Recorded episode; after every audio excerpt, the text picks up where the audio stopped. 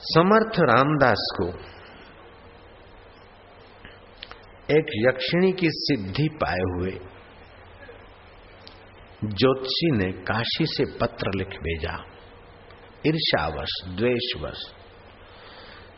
उस पत्र में चार प्रश्न थे। और समर्थ ने पत्र के दो उत्तर भेजे और दो रूबरू दूँगा। जो भगवान राम ने लिखवाए, वही मैं लिखकर भेज रहा हूँ। समर्थ की नम्रता और राम जी की भक्ति। महाराष्ट्र के लोग अच्छी तरह से जानते हैं। तुकाराम महाराज,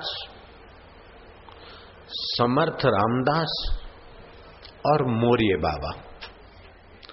तीनों समकालीन संत हो गए। महाराष्ट्र में किसी भक्त ने अखंड राम धुन की।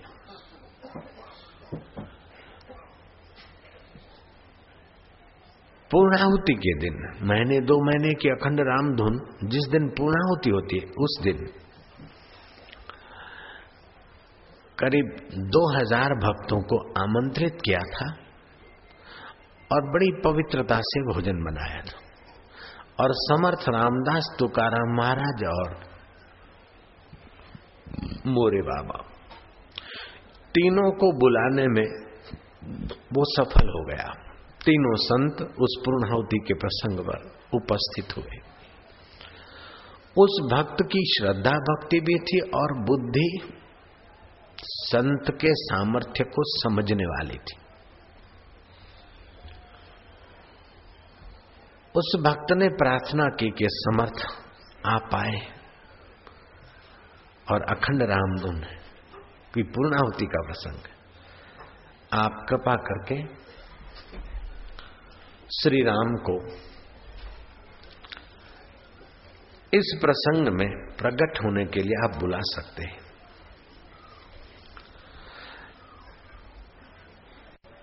भक्त की नम्रता, श्रद्धा प्रीति देखकर समर्थ मंद मंद मुस्कुराए और तुकाराम के तरफ़ नज़र डाली। अगर तुकोबा अपने विठोबा को, रुकोबा को बुलाए तो मैं सियाराम को बुलाऊं? रुकोबा मतलब रुकमणी। विठोबा मना विठल भगवान, कृष्ण। तुकोबा अगर विठोबा और रुकोबा को बुलाए तो मैं सियाराम को आवाहन करूँ सियाराम मंद मंद मुस्कुराते हुए तुकाराम संत ने कहा कि जो बड़ों की मर्ज़ी वो हमारी। आप जैसे बड़े संत बोलेंगे तो जो आपकी आज्ञा होगी। दोनों सहमत और दोनों मिलकर मुस्कुराए मोरी बाबा के तरफ़। बोले, आपके तो विघ्न विनाशक इष्ट देव है। और पहले तो विघ्न विनाशक वाले तो सहमत हो जाएँ, तब तो हमारी गाड़ी चले आगे। बोले, जब आप जैसे बुज़ुर्ग संत करेंगे अपने इष्ट देव का आह्वान तो मैं भी कर लूँगा। तीनों संत सहमत हो गए। जो कुछ उन्हें नाना धोना साफ़ सुथरा होना था तो हो के आए थे, फिर भी आचमन आदि लेके। बैठ गए। एक करोड़ मंत्र जाप से पाप नाश हो जाते। दो करोड़ मंत्र जाप से ये उपलब्धियाँ होती, तीन करोड़ मंत्र जाप से इतनी सिद्धियाँ और शक्तियाँ आती, चार करोड़ मंत्र जाप से ऐसा होता है। पाँच करोड़ जाप से इतने लाभ होते हैं कई बार मैंने कैसेट में आया होगा, कई बार अपने पुस्तकों में भी आया आश्रम के। तो तेरह करोड़ जप हो जाए तो इष्ट देव प्रकट भी हो सकता है। निर्विघ्न मंत्र जाप हो तो समर्थ के तेरह करोड़ मंत्र जब सिद्ध हो गए होंगे। तो काराम के भी हो गए होंगे मोरे बाबा के भी हो गए होंगे, और उन्होंने पहले ही अपने इष्टों को प्रकट करने की यात्रा की होगी।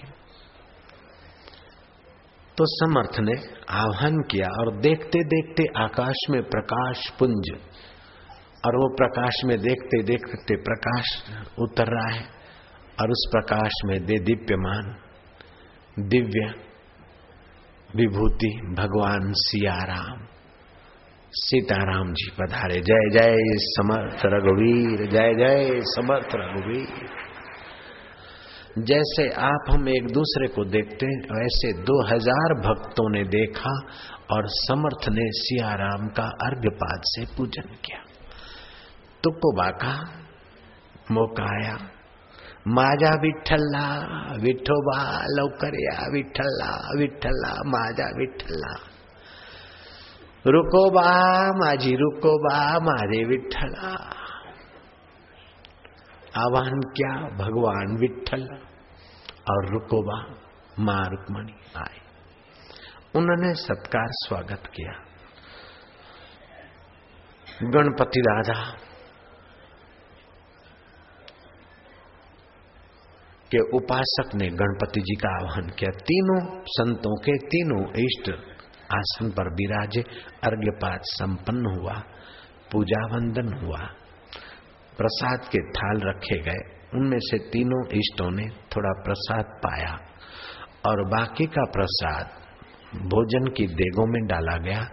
करीब दो हज़ार भक्तों ने उस प्रसाद को ग्रहण किया। ये महाराष्ट्र के लोगों में इस कथा का खूब प्यार से, खूब श्रद्धा भक्ति से वर्णन आता है। समर्थ में और भी कुछ सिद्धियाँ चमत्कार पाए गए। ऐसे तुकाराम महाराज के जीवन में भी सिद्धियाँ चमत्कार थे। ऐसे महापुरुष की ख्याति सुनकर सिद्धांति ज्योतिषी नाम का काशी में यक्षिणी को सिद्ध कर बैठा, वाक सिद्धि का सामर्थ्य पा बैठा। सिद्धांति ज्योतिषी काशी में उसके नाम का डंका था तो महाराष्ट्र के बाबा की प्रशंसा उससे सही नहीं गई। उसने पत्र लिख भेजा और पत्र मराठी भाषा में था, उसका अनुवाद में तुम्हें हिंदी भाषा में सुना देता हूँ। कौन कली किन पात्र? रजवत सुंदर हो सकता है। कौन कलंकित पात्र? रजवत सुंदर हो सकता है। अथवा कलंक का पात्र मानव दोष मुक्त रजतवत।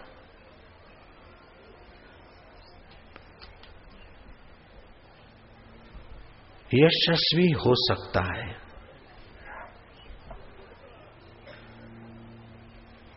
वो कलंकित व्यक्ति, चांदी की नाई, शोभायमान, यशस्वान, कौन हो सकता है? एक प्रश्न। अथवा तो कौन सा ऐसा पात्र है? कौन कलकित पात्र रजतवत सुंदर हो सकता है? पात्र और व्यक्ति दोनों में से कोई भी उत्तर।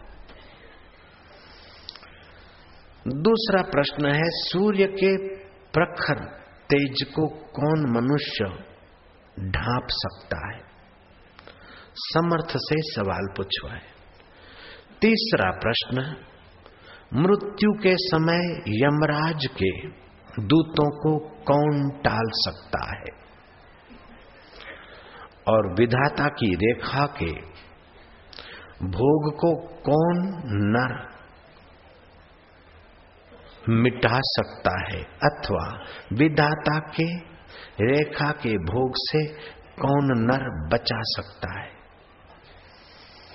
सिद्धांति ज्योतिषी के मराठी में ये सवाल समर्थ के पास उनका शिष्य ले आया। समर्थ ने, जैसे सतपुरुषों की नम्रता स्वाभाविक होती है, समर्थ ने कहा कि भाई, सिद्धांति ज्योतिषी, काशी के जाने माने वाक सिद्ध। पुरुष के विद्वता तो हम में नहीं है, लेकिन जो सियाराम लिखाएँगे। वो हम दो लिख देते हैं शब्द। समर्थ ने शांत भाव से अपनी इंद्रियों को मन में लगाया, मन को मति में और मति को अध्यात्म देव में विश्रांति दिलाई।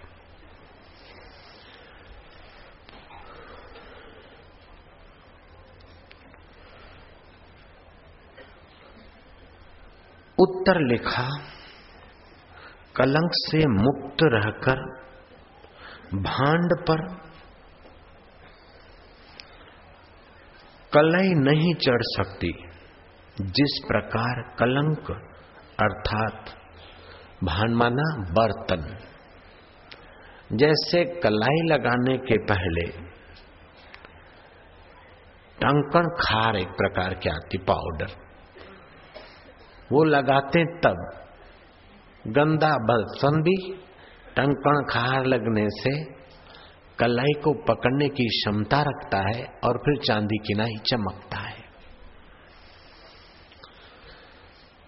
टंकण का स्पर्श कराए बिना बर्तन कलाई को ग्रहण नहीं कर पाता। उसी प्रकार कलंकित मानव ही पश्चाताप की अग्नि में जलता हुआ उस दिशा में अग्रसर होता है, जहाँ उसका रूप दिव्य होकर कलंक से निवृत्त बर्तन की नाई चमचम चमकता है। जैसे टंकण खार का स्पर्श कराते हैं तो मलिन बर्तन भी कलाई को ग्रहण करके चांदी की नाई चमक सकता है, ऐसे ही अपने पापों का प्रायश्चित करके। पापों के प्रायश्चित के ताप में तप कर। फिर प्रभु भक्ति की कलाई लगाकर मानव चमक सकता है प्रायश्चित का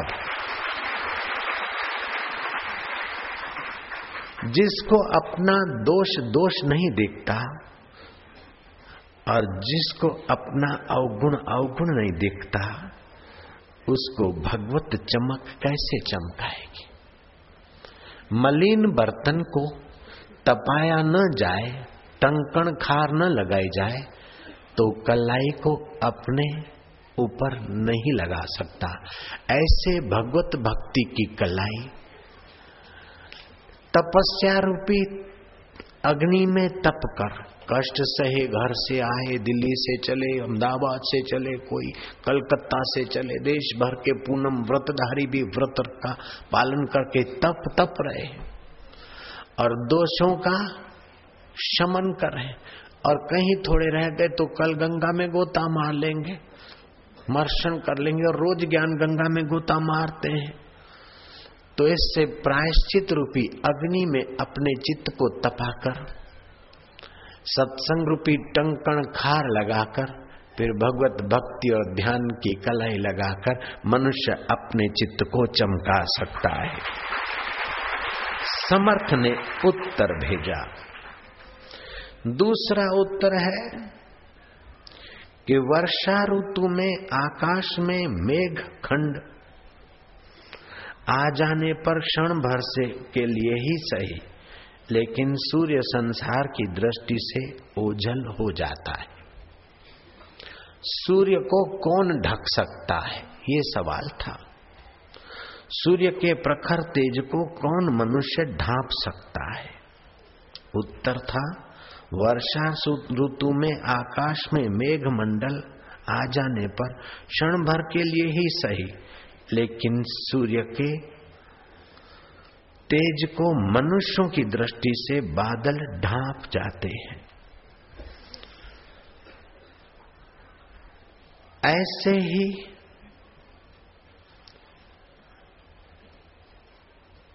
उस आत्म तेज को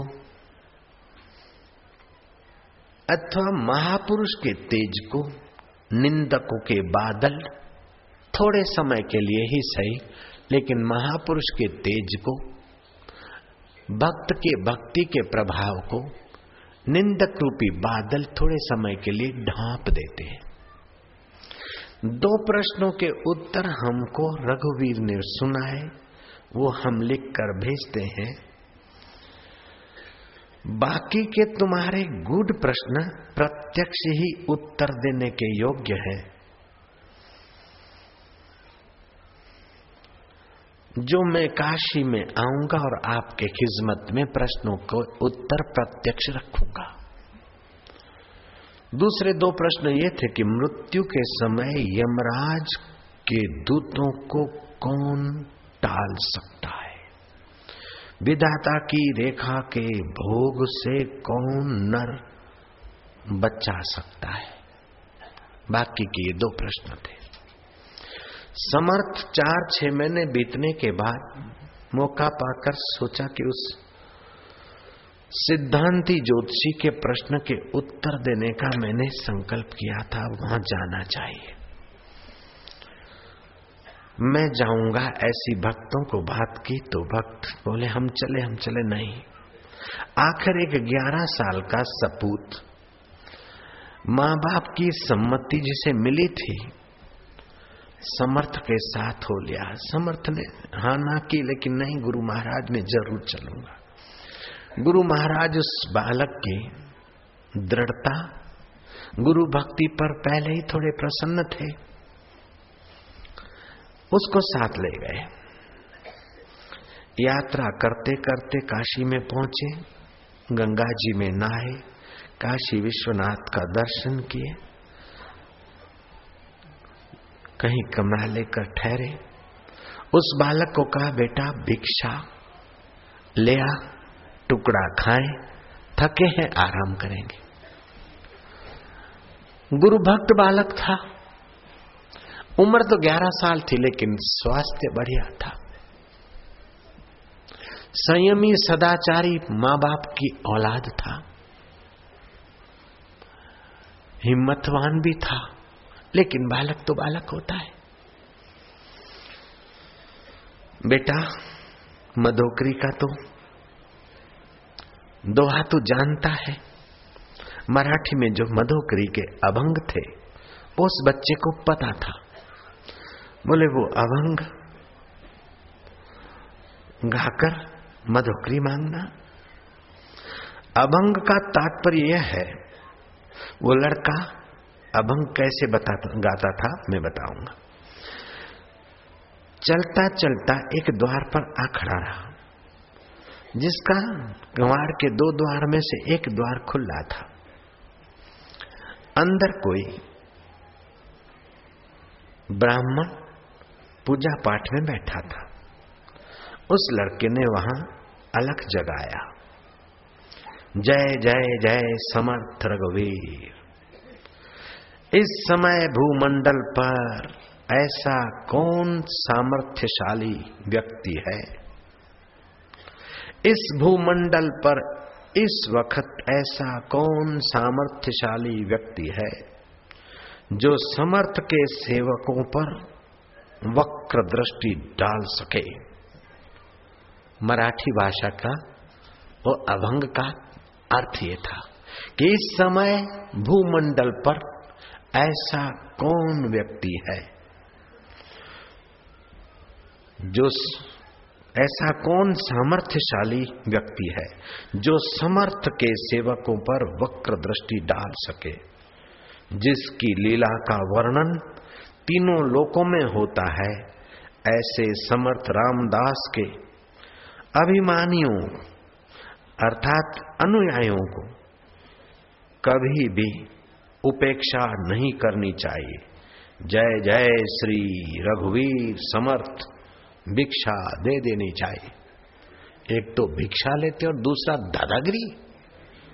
आया है रोटी का टुकड़ा मांगने को और कहता है कि इस समय समस्त भूमंडल में ऐसा कौन समर्थ व्यक्ति है जो समर्थ के सेवकों पर वक्र दृष्टि डाल सके? जिसकी लीला का वर्णन तीनों लोकों में होता है, ऐसे समर्थ रामदास के अभिमानी अर्थात अनुयायियों को। अनुयायियों की कभी कोई उपेक्षा नहीं करनी चाहिए।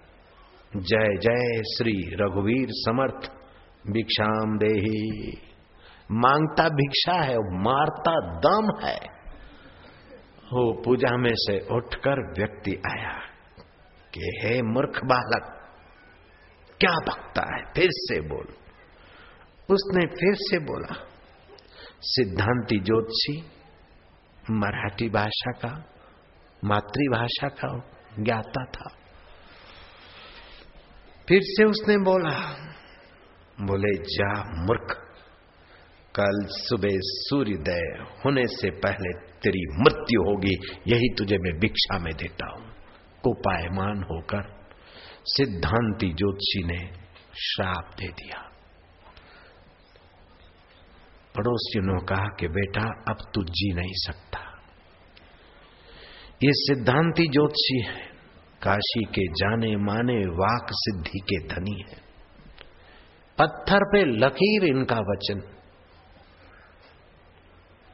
तू भिक्षा मांगने आया कि मौत मांगने आया? नम्र होकर भिक्षा मांग लेता? इस समय भूमंडल पर ऐसा कौन समर्थशाली व्यक्ति है, जो समर्थ के सेवकों पर वक्र दृष्टि डाल सके? जिसकी लीला का वर्णन तीनों लोकों में होता है, ऐसे समर्थ रामदास के अनुयायियों की कभी उपेक्षा नहीं करनी चाहिए। और भिक्षा दो इतना लंबी भिक्षा की, ये दुहाइया क्यों दी? बालक, अपने गुरु के गुण अपने दिल में गाने चाहिए। भिक्षा लेते समय अपने गुरु के गुण गाकर, दम मारकर भिक्षा लेने का तूने दुस्साहस कैसे किया? अब तो सिद्धांति ज्योतिषी का कोप तेरी अकाल मृत्यु कर देगा। जा जा, जल्दी जा। अपने गुरु को बता दे। बालक भागता हुआ आया, भूख तो क्या, भिक्षा तो क्या लेनी रही और जगह से? मृत्यु के भय ने भूख मिटा दी। प्यास मिटा दी, नींद छीन ली। गुरु जी के पास आया। गुरुदेव ऐसे ऐसे हम चलते चलते गए और द्वार बंद थे, लेकिन एक द्वार की एक किवाड़ खुली थी, एक बंद थी। मैंने वहाँ अपना ये उच्चारण किया और व्यक्ति निकला और उसने मुझे श्राप दिया कि कल सूर्योदय होते ही तेरी मृत्यु हो जाएगी। गुरुदेव, बेटा, तेरे को भूख लगी है, मेरे को भी लगी और जगह से भिक्षा मांग के ला। बोले, गुरुवर, आपके लिए तो मांग लाता हूँ, लेकिन मेरे को तो मृत्यु दिख रही। समर्थ ने कहा, तू डर मत। भगवान सब ठीक करेंगे। लेकिन पड़ोसियों की बात और उस सिद्धांति का कोप और प्रभाव देखकर बालक भय मुक्त न हो सका। बड़ा बेचैन सा था। बेटा थोड़ा खा ले। भूख मर गई है, प्यास भी मर गई, नींद भी मर गई। संध्या हो रही। ये रात की संध्या है, सुबह की संध्या के वक्त। मैं आपसे अलग हो जाऊँगा। गुरुवर गुरुवर गुरुवर। मैं क्या करूँ? बोले, तू क्या करना चाहता है? बोले, गुरुवर, मैं तो आपके शरण हूँ। जो तुमची मर्ज़ी, सो माझी मर्ज़ी। तेरा भाणा मीठा लागे, जो आप चाहे। तो देख, तू बालक है। कहाँ भागेगा मौत से? एक काम कर। कहीं जाना है, सोना है बोले नींद नहीं आती। तो मैं तो थका हूँ, लेट जाता हूँ। और तू मेरे पैर दबाता रहना, हल्के से। लेकिन मुला मुला मतलब बच्चा।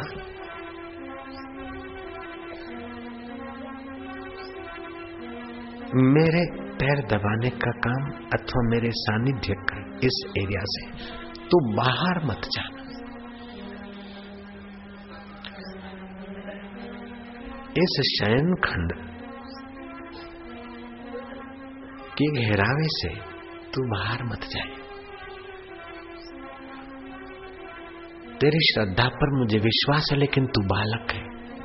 कोई तुझे बुलाए, कोई तुझे कुछ भी कहे, तू उठना मत। मेरे चरण मत छोड़ना। पैर सहलाते रहना। चाहे सुबह हो जाए, चाहे कल की दोपहर हो जाए। तो आज्ञा का पालन करना। आज्ञा को ठुकराना नहीं। आज्ञा सम नहीं साहेब सेवा। पुत्र,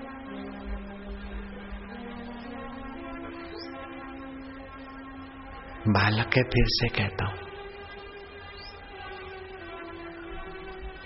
मेरे चरण सहलाते रहना। और इस चदरिया से दूर मत जाना। चाहे रात बीते, चाहे प्रभात हो जाए, चाहे सुबह हो जाए, चाहे कुछ भी हो जाए, चाहे कुछ भी दिखे, चाहे कोई भी आए।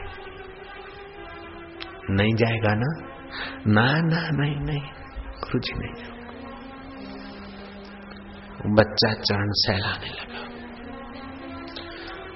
वहाँ सिद्धांती ज्योतिषी जलसी से जलता हुआ द्वेष की कंटकली शया पर शयन कैसे कर पाए? जो दूसरे की यश देखकर, दूसरे की ऊंचाई देखकर ईर्षा करता है, उसकी अपनी ही पुण्य और शांति नाश हो जाती करवटे ले रहा है। उस अशांति सी कंटकिली शया पर नींद नहीं आ रही। आखिर मध्य रात को उसने अपनी यक्षिणी का आह्वान किया। यक्षिणी देवी सिद्ध थी उनको।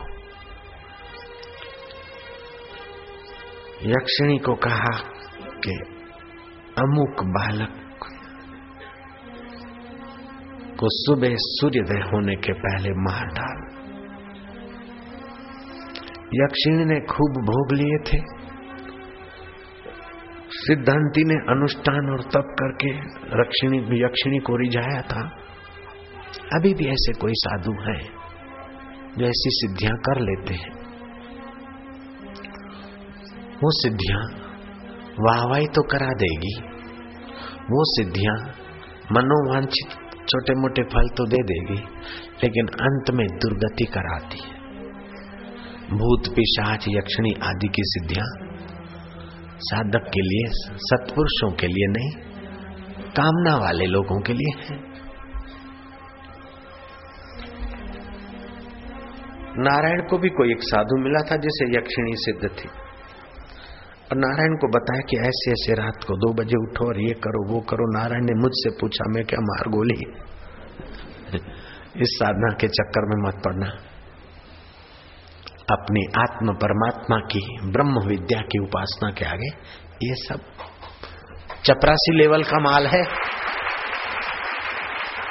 एक साधे सब सदे सब साधे सब जाए, उस एक ब्रह्म परमात्मा की शांति को, ज्ञान को पाले। यक्षिणी, कर्ण पिशाचनी आदि सिद्धियाँ होती है, मैंने सुना है। मैंने ये झंझट में समय नहीं दिया और न दूँगा। मुझे गुरु कृपा की जो कुछ प्रसादी मिली है, मेरे को पर्याप्त है। उसमें कमी दिखे तो मेरी बेवकूफ़ी है। गुरु जी ने कुछ कम रखा ही नहीं।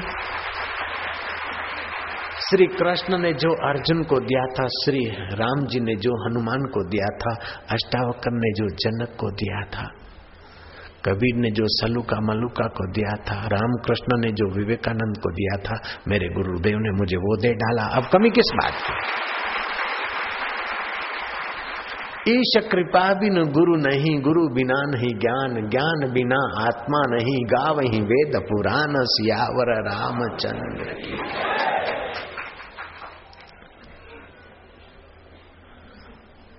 एक साधु मिला था और मुझे यही बातें रिद्धि सिद्धियों की कह रहा था। गुरु जी को पता चला और आदमी दौड़ाया। मेरे को बुला कर ले गया। क्या हो गया उसके? मेरे गुरु जी ने ऐसा ज़ोर से डांट कर पूछा, ये तो मैंने नकल की, असल तो कुछ और ही थी भाई। उधर क्यों गया? वो साधु क्या कह रहा था? मैंने कहा गुरु जी वो कह रहा था कि तुम ऐसा ऐसा करो। अभी तो तुम्हारी जुआनी ऐसा ऐसा करो तो ये सिद्धि मिलेगी, वो सिद्धि मिलेगी। ऐसा कुछ मेरे को सुना रहा था। बोले, बेटा, एक मिनट पहले तो ऐसा डांटा कि कंपन हो जाए। दूसरी क्षण करुणा वरुणा से भरा हुआ हृदय बेटा। जब तक पर ब्रह्म परमात्मा का पूर्ण ज्ञान नहीं हो, तब तक ऐसे भेदवादियों के बातों में नहीं आना चाहिए। साधक, बाज पक्षी और ये भेदवादी, मना ईश्वर अलग, हम अलग, ये मिले तो सुखी हो जाऊँ, वो पाऊँ तो सुखी हो जाऊँ, ये भेदवादी दृष्टि है। जब तक पर ब्रह्म परमात्मा का अंतर आत्मा देव पर ब्रह्म परमात्मा से अभिन्न है, ऐसा दृढ़ बोध न हो, तब तक इन भेदवादियों का संग नहीं करना चाहिए। समझे? मैं क्या मैं तो समझा मेरा बाप और दादा भी समझ गया। मन में बोला उनको नहीं उसके बाद में कभी किसी की बातों में आया नहीं, किसी से ज़्यादा। बस। सुपात्र मिले तो कुपात्र को दान दिया, न दिया सुशिष्य मिले तो कुशिष्य को ज्ञान दिया, न दिया। मेरे गुरुदेव कहते सुपात्र मिले तो कुपात्र को दान दिया, न दिया। सुशिष्य मिले तो कुशिष्य को ज्ञान दिया, न दिया। कहे कवि, गंग सुन शाह अकबर, सूरज उदय हुआ तो और दिया किया, न किया। पूर्ण गुरु मिला तो और को नमस्कार किया, न किया। जिसको अपना आत्मा पर ब्रह्म परमात्मा के रूप में, सत्य स्वरूप में, अनुभव में आ गया, ऐसे लीलाशाह बापू मिल गए और उनकी डांट भी मिल गई। बाद में हमने किसी के यहाँ गिड़गिड़ाया नहीं और उनसे कुछ सीखना, जानना नहीं चाहा। बड़े बड़े मांत्रिक तांत्रिक मिले। बला, अति बला विद्या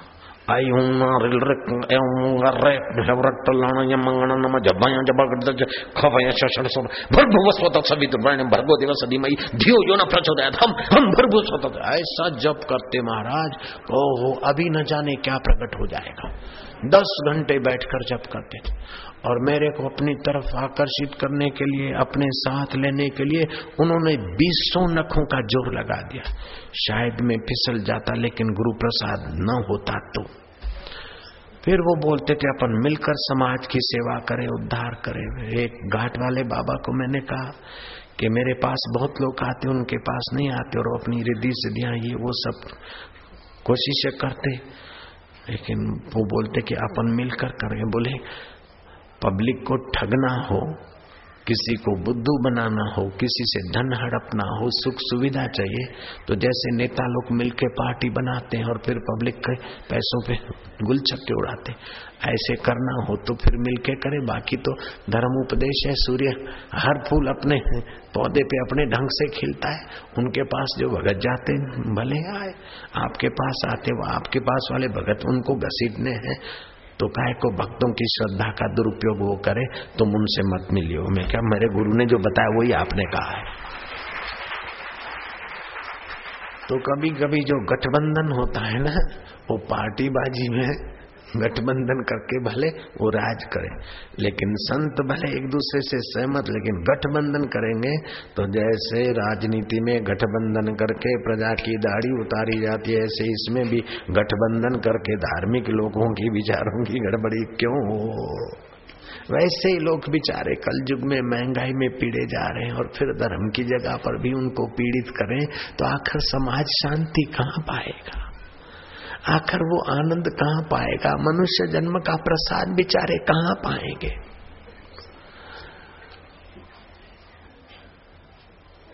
मेरे गुरुदेव के लिए तो मेरे हृदय में इतना श्रद्धा, प्यार कि मैं उनके विषय में, कथा में कुछ बोल नहीं पाता।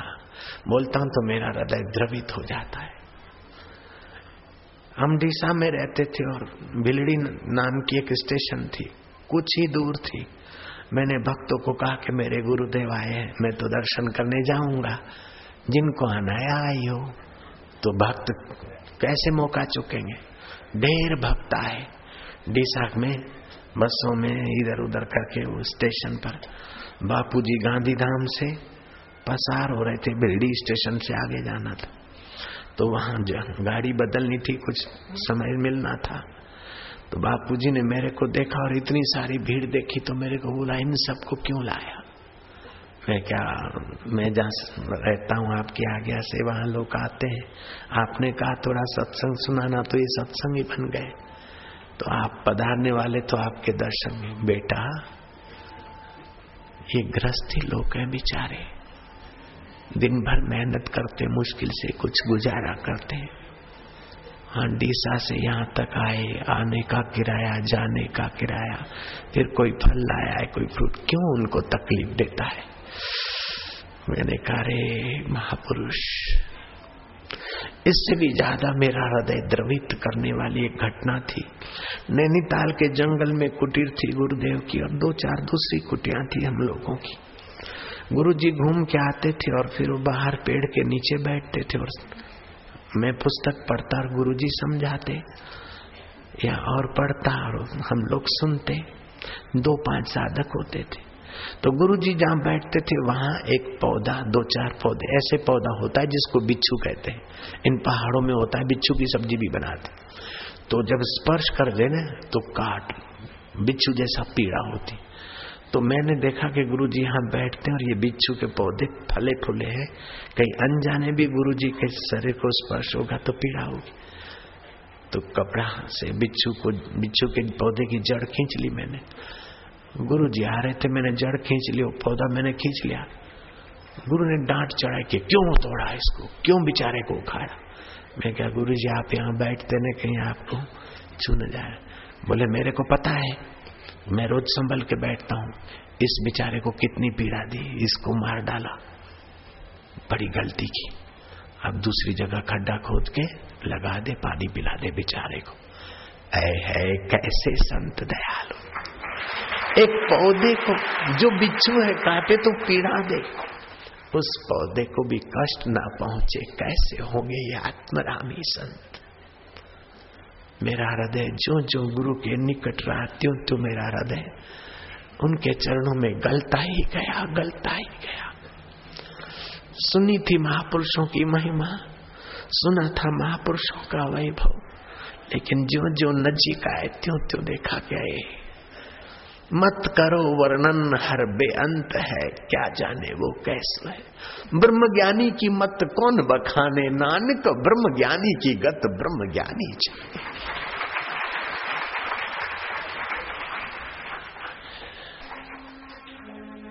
मैंने अपने खाने के लिए भी, खाने के लिए हाथ फैलाया, एक दो चार बार खाली। एक बार मन में अहंकार आ गया कि हम मांगते नहीं। अपने घर का खाते या रुखा सुखा।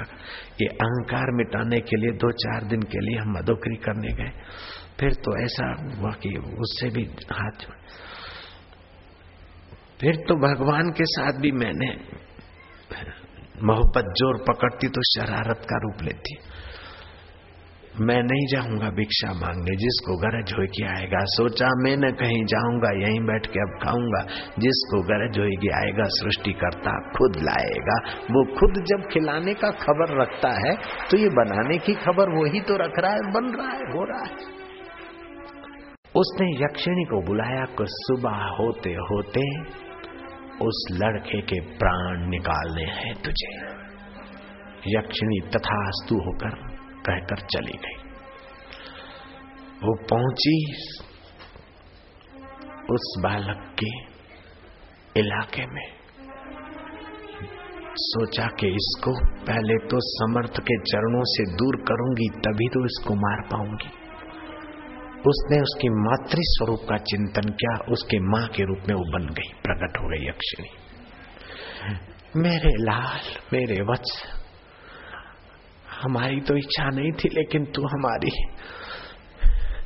इच्छा के विरुद्ध रोध होके आज्ञा लेकर आ गया। लेकिन माँ, कितना बेटे के लिए तड़पती तुम्हारा माहित नहीं मेरे पुत्र तो आ मेरे गले लग। थी तो बदमाश, यक्षिणी, मार डालने वाली पूतना जैसी थी। लेकिन रूप लिया माँ का यक्षिणी ने।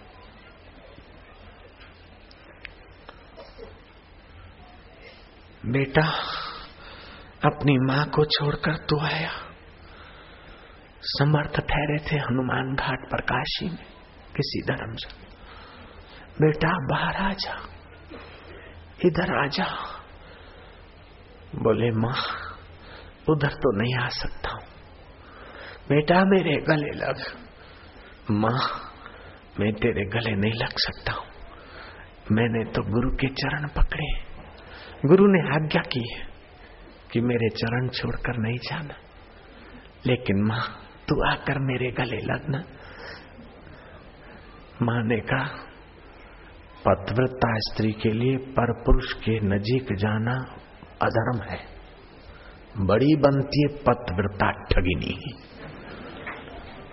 स्त्री पर पुरुष के निकट जाए पर पुरुष सोया हो वहाँ स्त्री जाए। ये अधर्म मैं कैसे करूँगी? तब बालक ने कहा कि तू माँ है। तुझे पता नहीं कि यह समर्थ पर पुरुष है? ये पर पुरुष है, ये तो प्राणी मात्र की आत्मा है। इन संतों को पर पुरुष मानने वाली तू मेरी माँ है कि दूसरी कोई है, माला माइक नहीं पड़ा। मेरे को भी पता नहीं चलता कि तू मेरी माँ है कि कोई दूसरी है। ये मेरे गुरु और जिसके लिए तू मत्था टेकती थी, जिनके चरणों में तू प्रणाम करती थी, वो चरण तुझे परपुरुष के लगते हैं। लगता है तू मेरी माँ नहीं। नहीं नहीं बेटा, तू भूल गया क्या? तुझे क्या हो गया? मैं तो तेरी माँ हूँ ना। तो लगती तो मेरी माँ है। तो आजा मेरे गले लग बोले, उधर तो मैं नहीं आ सकती। तो मेरे समर्थ के चरणों तक नहीं आ सकती तो तू मेरी माँ नहीं है, तू कोई और बला है। जय जय समर्थ रघुवीर, जय जय समर्थ रघुवीर। यक्षिणी ने देखा कि दाव तो फैल कर दिया इस ग्यारह साल के मुन्ने ने।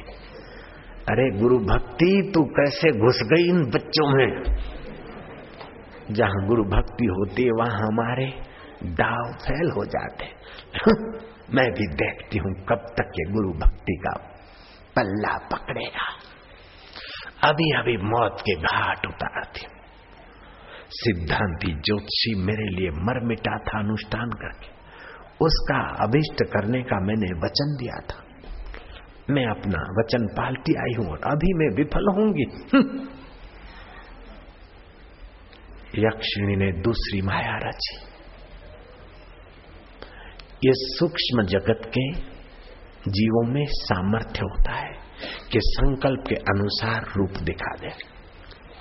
कभी कभी पेशाचों में भी ये योग्यताएँ होती है। गंधर्वों में भी होती है, यक्षों में भी होती है। कर्ण पेशाचनी आदियों में भी ये योग्यताएँ पाई गई है, रूप बदलने की। सूर्य का रूप बनकर कर्ण पिशाचनी ने अपने जापक को। यम नर्मदा में जाके मरेगा तो तर जाएगा लेकिन जीवन भर में इस, इसी के से पूजी का ये मर जाए मुक्त कैसे होगा? करण पिशाचिनी ने सूर्य का रूप लेकर उस व्यक्ति को नर्मदा जी में जाकर प्राण छोड़ने के पहले रास्ते में मार डाला और उसके प्राणों को उसके सूक्ष्म शरीर को करण पिशाचिनी अपने इलाके में, अपने लोक में ले गई। ये निगुरे लोगों को अथवा हल्की साधना करने वाले, निषिद्ध मंत्रों की उपासना करने वाले लोगों को ये पीड़ाएँ होती है। लेकिन जो वैदिक मंत्र सच्चे सदगुरुओं से लेते जपते हैं, उनके आगे तो ये पीड़ाएँ फटक भी नहीं सकती, दूर रह जाती।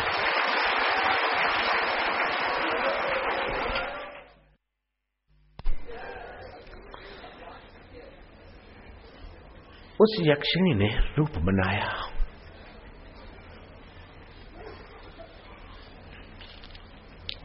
यमराज आए हैं पानी पर और मृत्यु पाश डाल रहे मृत्यु पाश तुम डरना मत हाँ नहीं मैं नहीं डाल रहा हूँ मृत्यु पाश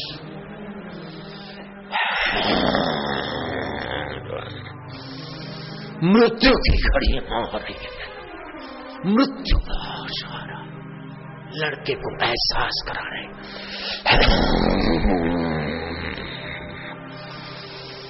अब मर है।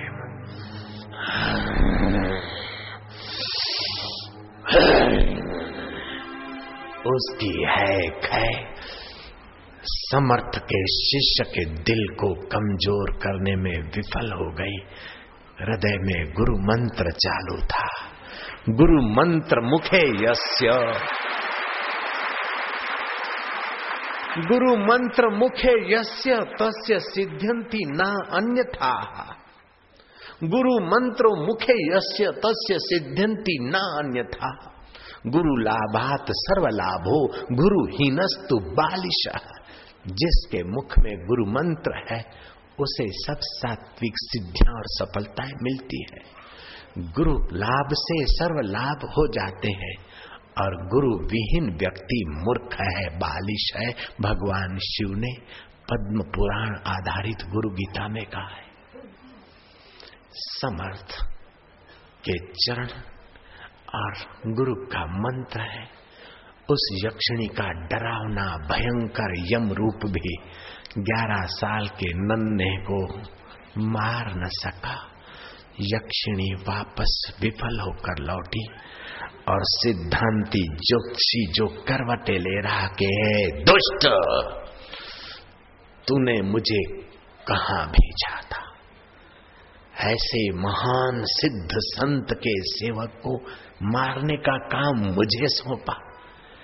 ये तो मेरा कुछ पुण्य था, देव मेरे अनुकूल था कि वो संत पुरुष ने करवट लेकर मुझ पर कड़ी नज़र न डाली, नहीं तो मैं जलकर खाक हो जाती।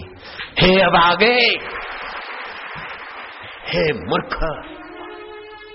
सच्चे संतों के प्रेमियों के प्रति तू द्वेष की आग जलाकर मुझे उसमें झोंक रहा था। तेरे सारी अनुष्ठान और उपवास और तप और पूजाएँ आज नष्ट हो गई, मैं तेरे वश थी, अब नहीं। हे अभागे, तू निस्तेज रहेगा। अब मेरे भरोसे किसी पर बाक सिद्धि का अथवा किसी अपनी यक्षिणी देवी के बल का प्रयोग नहीं करेगा। मैं तेरा कोई काम नहीं सवारूँगी, ज़्यादा दान। मैं ये चले यक्षिणी अंतर्धान हो गई। सिद्धांति जोशी। सच्चे संत की ख्याति पर जलने वाला अशांत आत्मा फुट फुट कर रोया। प्रभात तो हो गई। सूर्य उदय भी हो गया। काशी में विद्युत की नाई बात फैली थी। कि हनुमान घाट पर आए हुए अभ्यागत साधु का चेला सुबह होते होते यम का मेहमान हो जाएगा। लेकिन वो तो यम का मेहमान नहीं हुआ, मैं अशांति और मृत्युशय का मेहमान हो रहा हूँ, क्या मुँह दिखाऊँगा? छटपटाट करनी आपो, आपनी के नेड़े के दूर।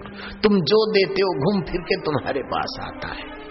इसलिए ईर्षावश द्वेषवश, दुर्भाववश प्रेरित होकर ऐसे कर्म कभी न हो अपने से जिसका परिणाम ईर्षालु को, द्वेषी को बुरा मिलता ही है। जो औरों को देता शक्कर है, वो खुद भी शक्कर खाता है। औरों को डाले चक्कर में, वो खुद भी चक्कर खाता है। इसे तू दुनिया मत समझ भैया। शक्कर खिला, शक्कर मिले, चक्कर खिला, चक्कर मिले, टक्कर खिला, टक्कर मिले। औरों को देता शक्कर है, वो खुद भी शक्कर खाता है। औरों को डाले चक्कर में, वो खुद भी चक्कर खाता है।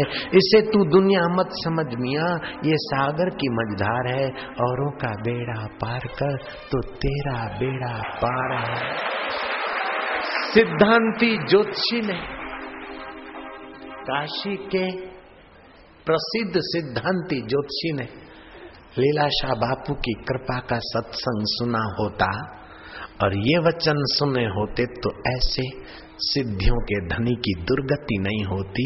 सिद्धियों का धनी है लेकिन सत्संग नहीं है तो कभी भी उसकी दुर्गति हो सकती है। लेकिन कैसा भी भांडा हो। उसको टंकण लग जाए, अग्नि में तप जाए और सत्संग की कलाई लग जाए तो चांदी की नाई चमकता है। गुरु भक्त का जीवन, सत्संगी का जीवन। वहाँ सूर्योदय हो गया, लेकिन आज गुरुवर थके हैं इसलिए नहीं जग रहे। हल्की फुल्की अपनी प्रेम भरी नन्नी नन्नी उंगलियों से चरण सेवा कर रहा है। करीब करीब एक पहाड़ बीत गया। समर्थ चदरिया में से ही पूछे कि, बेटा, सुबह हो गया है क्या? बोले, गुरुवर, सुबह तो हो गया। सूर्य उदय हो गया है क्या? थे तो अंतर्यामी जानी जाना लेटे थे तो योग समाधि में गए थे। सप्त शिष्य को अकाल मृत्यु से बचाने के लिए गुरुवर अकाल परमात्मा में गए थे। मैंने मेरे गुरुजी को भी ये लीलाएँ करते निहारा था। उनका एक शिष्य किसी कारण से मृत्यु की शरण हो गया था। आगरा चमचम गली शाहगंज कृष्ण गौशाला में यह घटना घटी थी। तार आया था कि भोजराज की ऐसे ऐसे मृत्यु हो गई। वो बड़ा निकट का सेवक था, बापूजी का। तो मैंने बापूजी के सेवक को जो रसोई बनाता था, मैंने उसको कहा कि बापूजी को तो तू भोजन परोसने जा रहा था और अभी तक बापूजी गुफा में से नहीं आए। बापूजी तो टाइम सर भोजन कर लेते। बापू जी करें तब भी मैं करूँगा यार, मेरे को तो भूख लगी है। जैसे गुरु भाई गुरु भाई करते बात। तो बोले, बापूजी, अभी नहीं करेंगे। मैं क्या, इतनी देर हो गई क्या? बोले, वो भोजराज मर गया वो तार आई।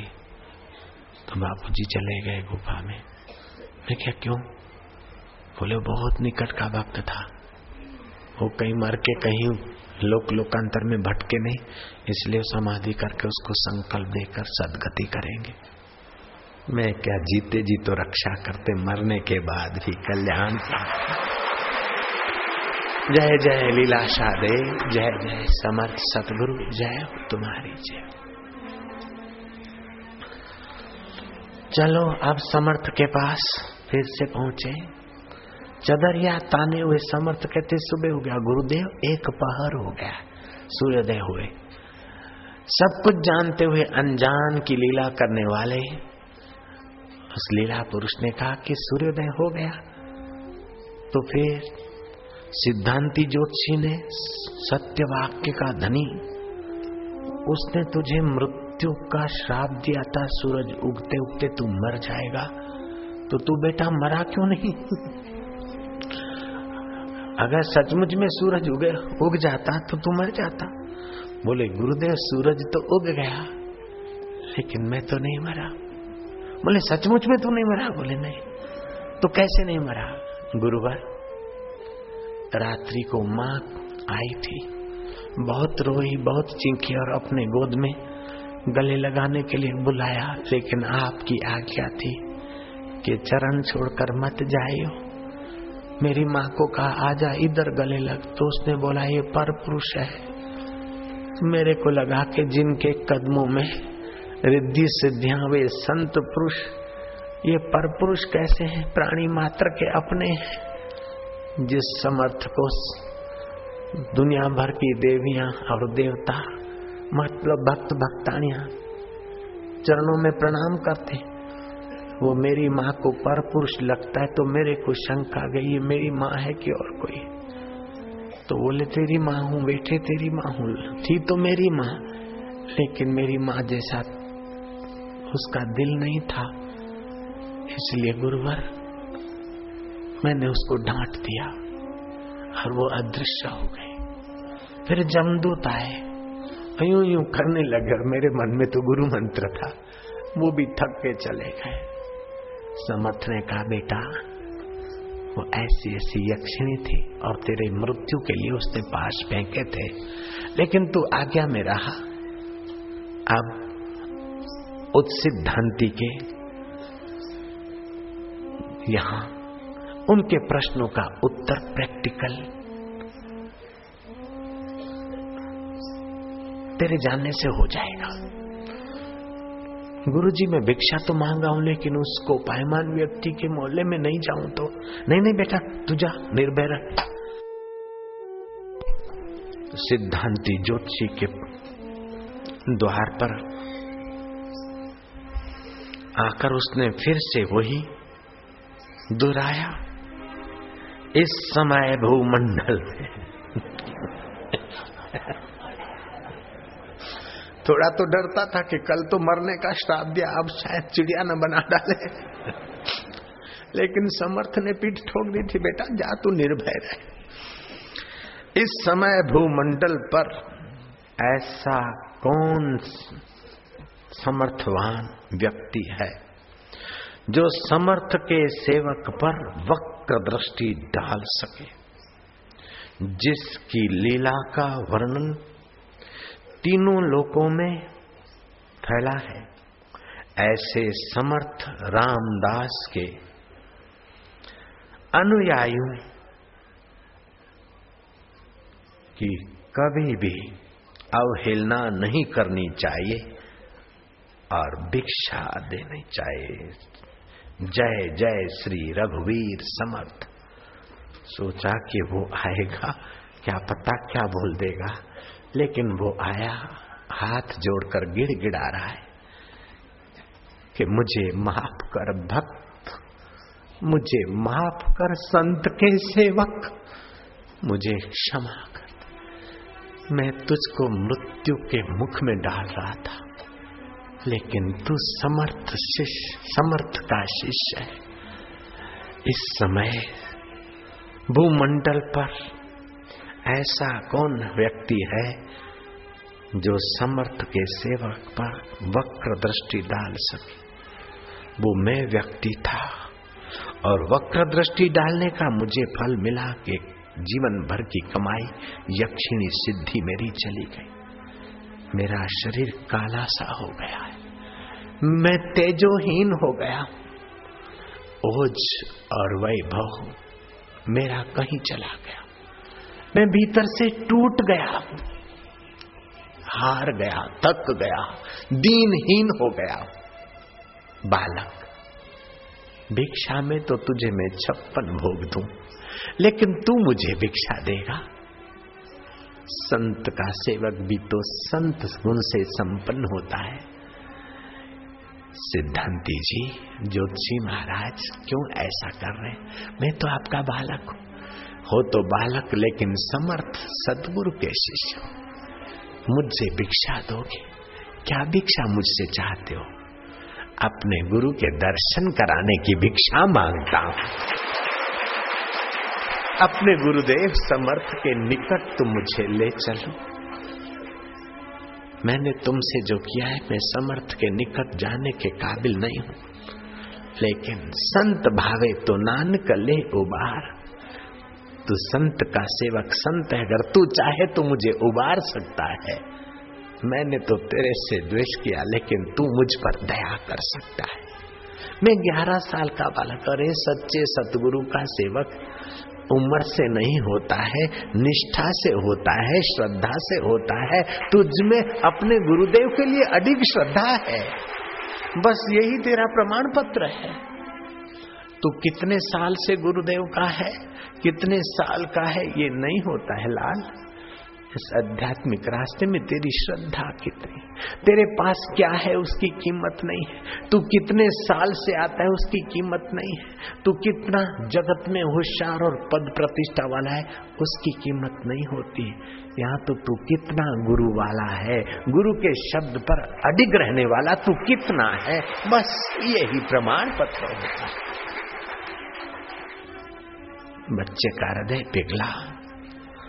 और सिद्धांति जोशी महाराज को लेकर समर्थ के कदमों में हनुमान घाट काशी में पहुँचा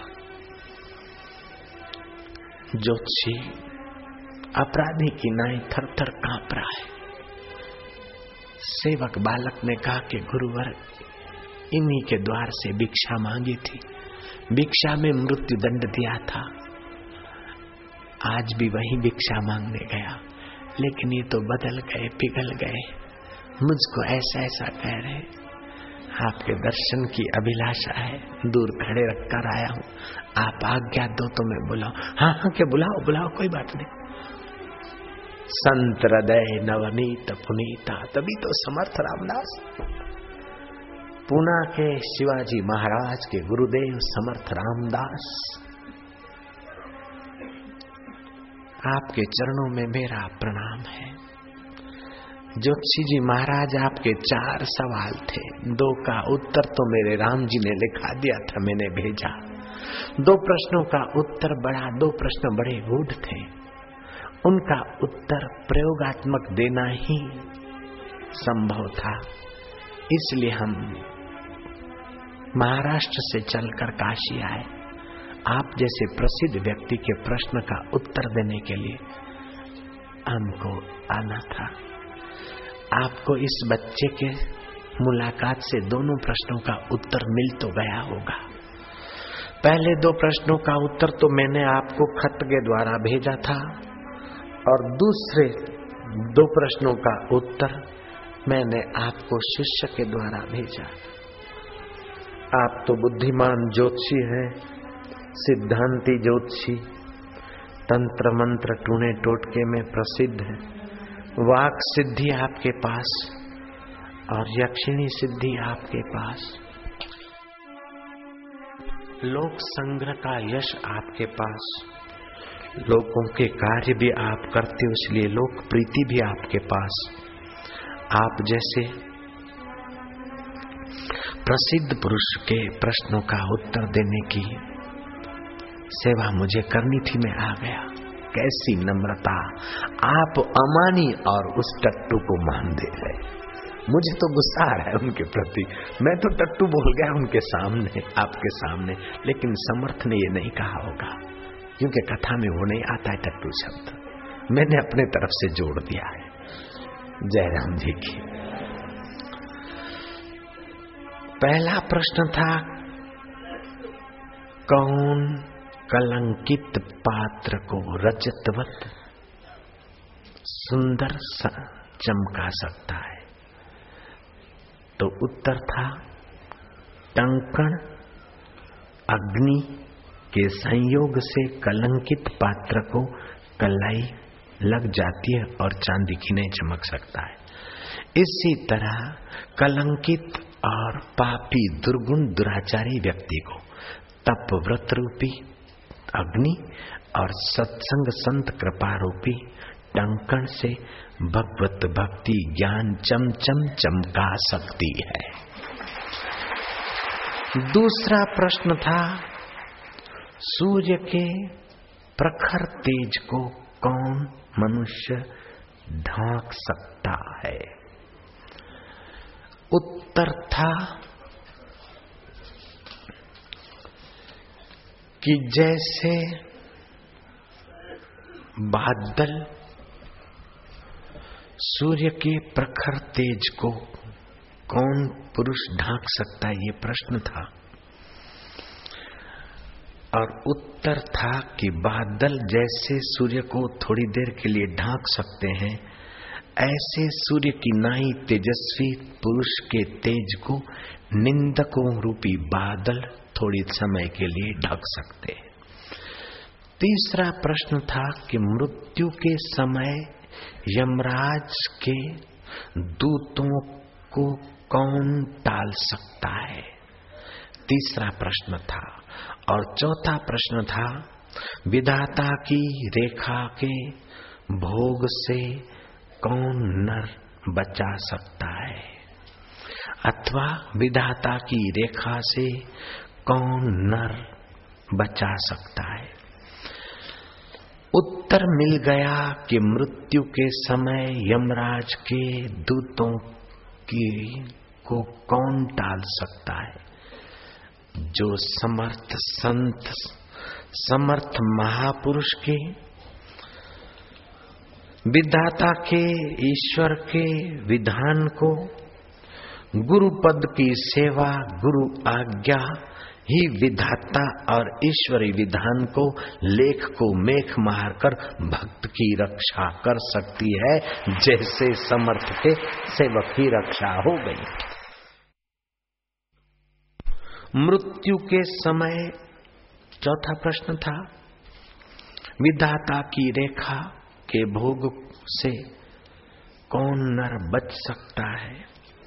बोले, मृत्यु के समय आए हुए यमदूतों को सच्चा साधु टाल सकता है और यम गति के जगह पर भगवत लोक की गति सच्चे संत के संकल्प से हो सकती है। सिद्धांति का हृदय पानी पानी हो गया। पश्चाताप की आग ने उसके कुछ पापों को और अहंकार को जलाया। समर्थ के कदमों में प्रणाम किया और आंसुओं से ही समर्थ रामदास के चरणों का अभिषेक कर दिया सिद्धांति ज्योतिषी ने। समर्थ ने कहा, तेरी यक्षिणी सिद्धि तो चली गई, लेकिन सत्य संकल्प सिद्धि तेरे पास रहेगी। जिससे तू लोक मंगल के कार्य करते रहना जो जो लोक मंगल के कार्य करोगे त्यों त्यों तुम्हारी अपनी वास्ता मिटती जाएगी। जो जो वासना मिटती जाएगी त्यों त्यों मेरे अंतर्यामी राम का रस तेरे दिल में छलकता जाएगा। अब अहंकार बढ़ाने के लिए परोपकार मत करियो, अहंकार मिटाने के लिए सदुपयोग करिए, परोपकार करियो। सिद्धांति ज्योतिषी जी, औरों को देखकर घृणा हो या दाह हो या ईर्षा हो, ये पाशवी मन की दशा है। औरों में भी अपना प्रभु है। ऐसा मानकर चलना, ये वीर मन की दशा है। और और और हम देखने भर को है। बाकी सर्व में समर्थ राम का ही जलवा है। ऐसा समझना सहज अवस्था है। जिनको सहज अवस्था प्राप्त हो गई, वे भगवान में है, भगवान उनमें है। उनसे भगवान अलग नहीं और वो भगवान से अलग नहीं होते।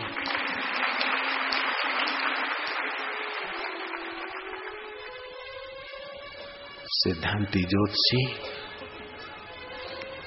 इस जगत में जो मनुष्य चाहते वो सब कुछ होता नहीं।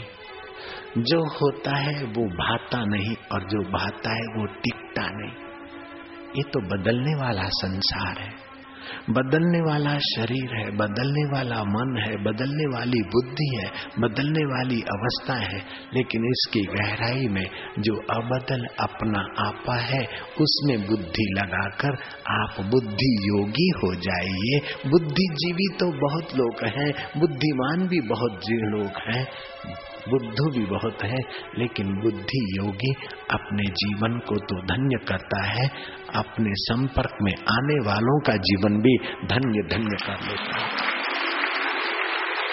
सिद्धांति ज्योतिषी जी महाराज, आप सदैव अपने सत्य संकल्प सामर्थ्य का सदुपयोग करेंगे। किसी का ये हो जाए, वो हो जाए, बिगड़ जाए नहीं। सबके अंदर छुपा हुआ सबका स्वामी साथी सर्वेश्वर। सबका प्रिय और सबका आधार, जगत आधार, जगदीश्वर। सबको सतबुद्धि दे ताकि वो सत्य के तरफ़ बुद्धि मुड़े। अतः सिद्धांति ज्योतिषी हो, चाहे शिवाजी महाराज हो। समर्थ ने उन्हें भी उस परमेश्वर की सत्ता, महिमा और सर्वव्यापकता का एहसास कराया। आज की कथा से यही जानना है कि किसी का वैभव, यश या कुछ बाह्य देखकर जलसिया ऐशा के बजा वो भी यहीं का है, यहीं छूट जाएगा। लेकिन उसकी ऊंचाई उस ऊँचे परमेश्वर के कारण है और वो परमेश्वर मेरा आत्मा है। मेरा आत्मा कहीं समर्थ होकर बैठा है तो कहीं सेवक होकर बैठा है। कहीं कीड़ी होकर चल रहा है तो कहीं हाथी होकर दौड़ रहा है। तो कहीं महावत होकर चला रहा है। मेरे परमात्मा के अनेक रूप हैं, अनेक रंग है, अनेक लीलाएँ हैं, फिर भी वो एक का एक है, ऐसा बार बार स्मरण करके परमात्मा तत्व का ज्ञान पाने के लिए प्रयत्न करना चाहिए। ओ